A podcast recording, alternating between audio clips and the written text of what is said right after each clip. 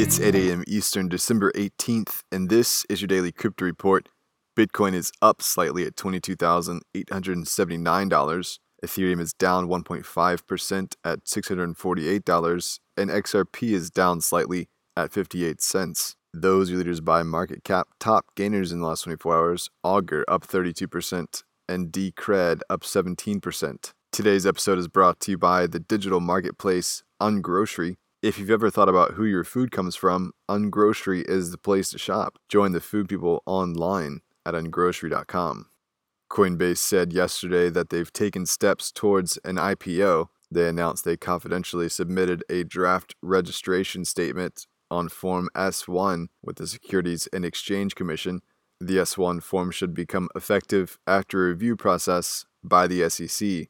Their IPO could potentially be in the first part of 2021. Will more than a billion dollars in Ether have been staked in the Ethereum 2.0 deposit contract, the 1.5 million Ether will be locked into the contract until the Ethereum 2.0 protocol stabilizes at some point in the future. The new blockchain is expected to be more efficient and scalable than the current proof of work network. There's no contract closing date, so if you've got 32 Ether, you can get in on the fun. The DeFi lending protocol Warp Finance was attacked with a flash loan attack and they lost $7.7 million worth of stablecoins. Apparently, one user exploited the protocol by borrowing more funds than their collateral value, which created losses for other users and lenders. Warp didn't endeavor to explain how exactly the attack took place, but are expected to publish the details soon. Well, the Stellar Development Foundation invested $3 million worth of Stellar Lumens in the Latin American cross border payment exchange network, Settle Network. The funds are meant to promote Settle's technology development while they build out StableX, a stablecoin exchange. Settle runs on Stellar technology.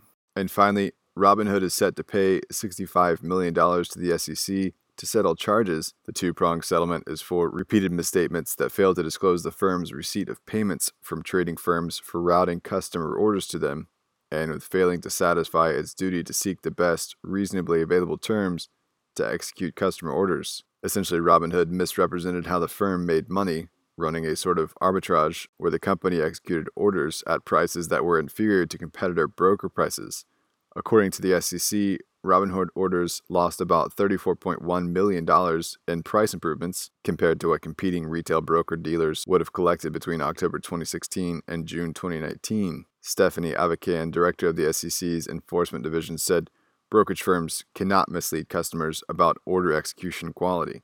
That's all for us today. Visit us at dailycryptoreport.io for sources and links. Find us on social media. Add us to Alexa Flash Briefing and listen to us. Ever your podcast under Daily Crypto Report.